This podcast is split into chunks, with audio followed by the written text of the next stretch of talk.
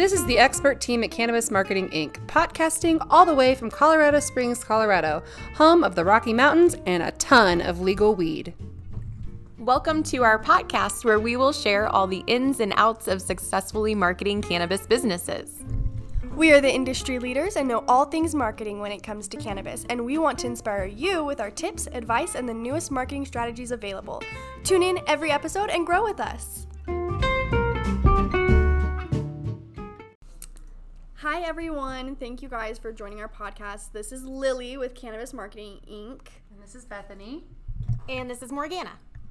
We are going to be talking to you guys today about blogs. Here at Cannabis Marketing Inc., we are so passionate about blog writing and content writing, and we just want to share why it's so important for your cannabis business and all the ways that blogging can help you and your business not only show up on Google, but also um, content for social media and all those great things that we're going to go into right now.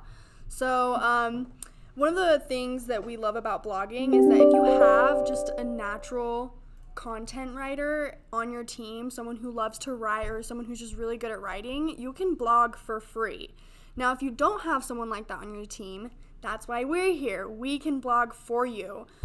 Yes. So we love writing blogs. So what we do is a lot of people will say, you know, I'm the business owner. I should know exactly what to write about and I want to do it myself.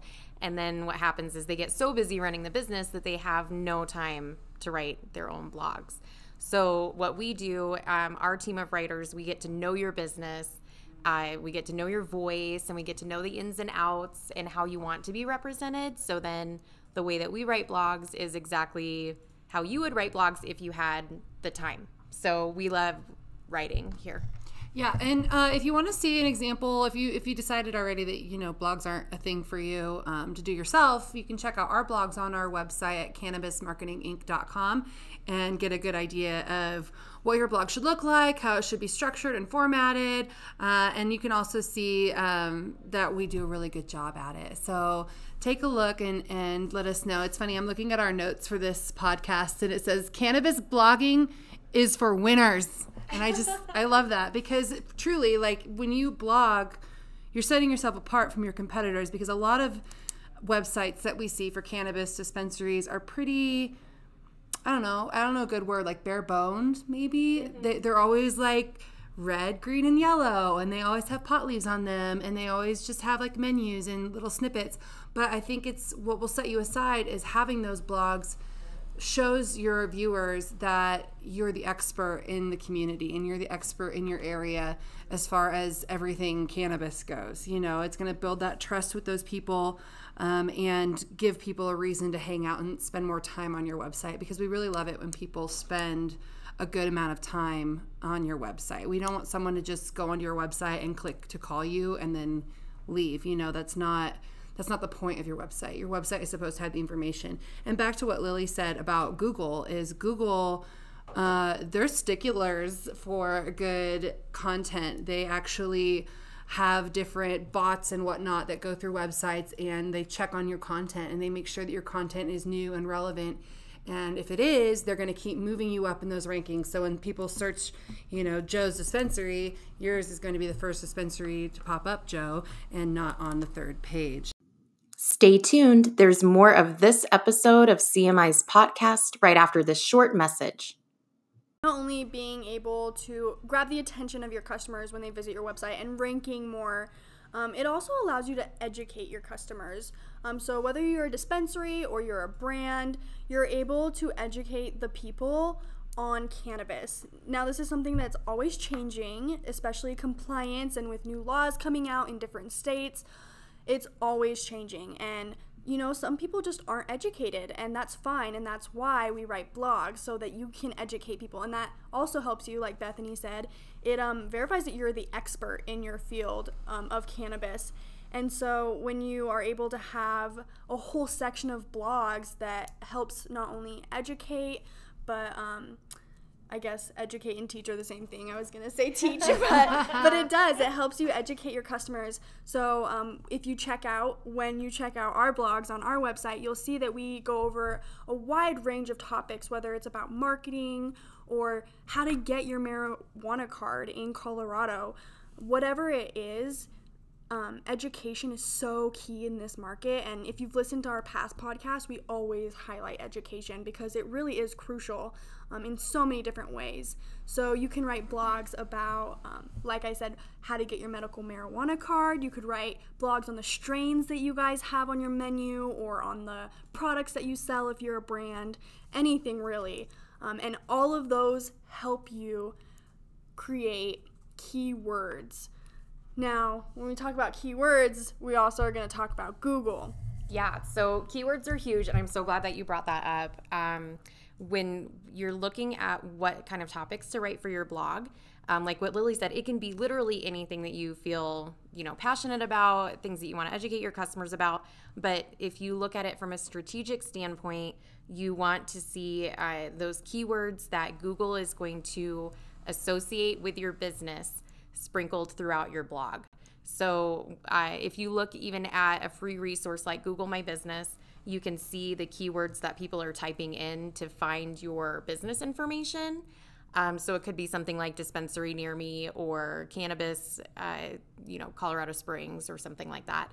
Um, so what you can do is you can take those keywords and base your blog topic around that. So then, as people are searching for those words, um, hopefully, the more traffic you get and the more keywords are sprinkled throughout your website, then your uh, product or dispensary or your website will show up first in their search results. So it's actually blogging can be free uh, to do, but it can also help with your SEO um, or your search engine optimization.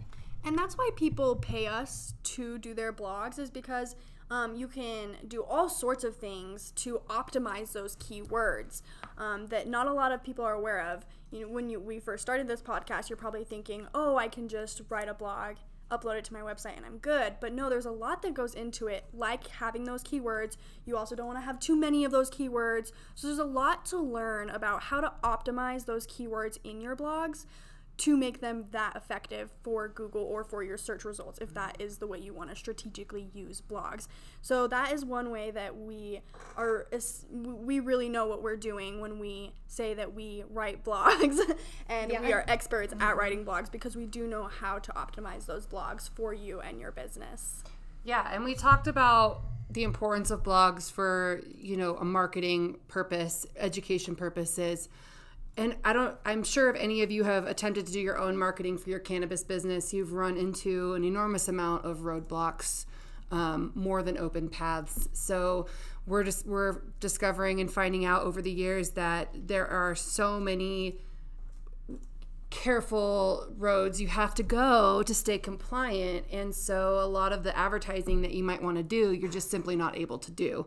You know, paid searches, um, radio even is finicky sometimes. Um, you most definitely can't advertise on TV. You can't talk about deals and consuming cannabis and things like that on your social media sites. So, blogging is your big outlet, your blogs and your email campaigns, which we've talked about in past podcasts. Um, but those podcasts or those podcasts, those blogs are your way to get that free advertising that's really impactful, that is pretty unregulated as of right now. Compliant. Compliant. compliant. Keep it compliant, y'all. yeah, and the other thing that goes along with, you know, uh, putting out your blog through your email, it gives you really good content to use on social media that like what Bethany said is yeah. compliant. Um, so it's just it's so underutilized. Con- blogs fall under content marketing and it's completely underutilized in our industry and it's something that is actually fairly easy and when you decide to outsource it uh, it's not very expensive for the quality that you get yeah. i mean we could we probably charge too little for our blogs we do, we do. so yeah. Yeah. so i think that kind of wraps up our session for today um, stay tuned for future episodes yes have a great day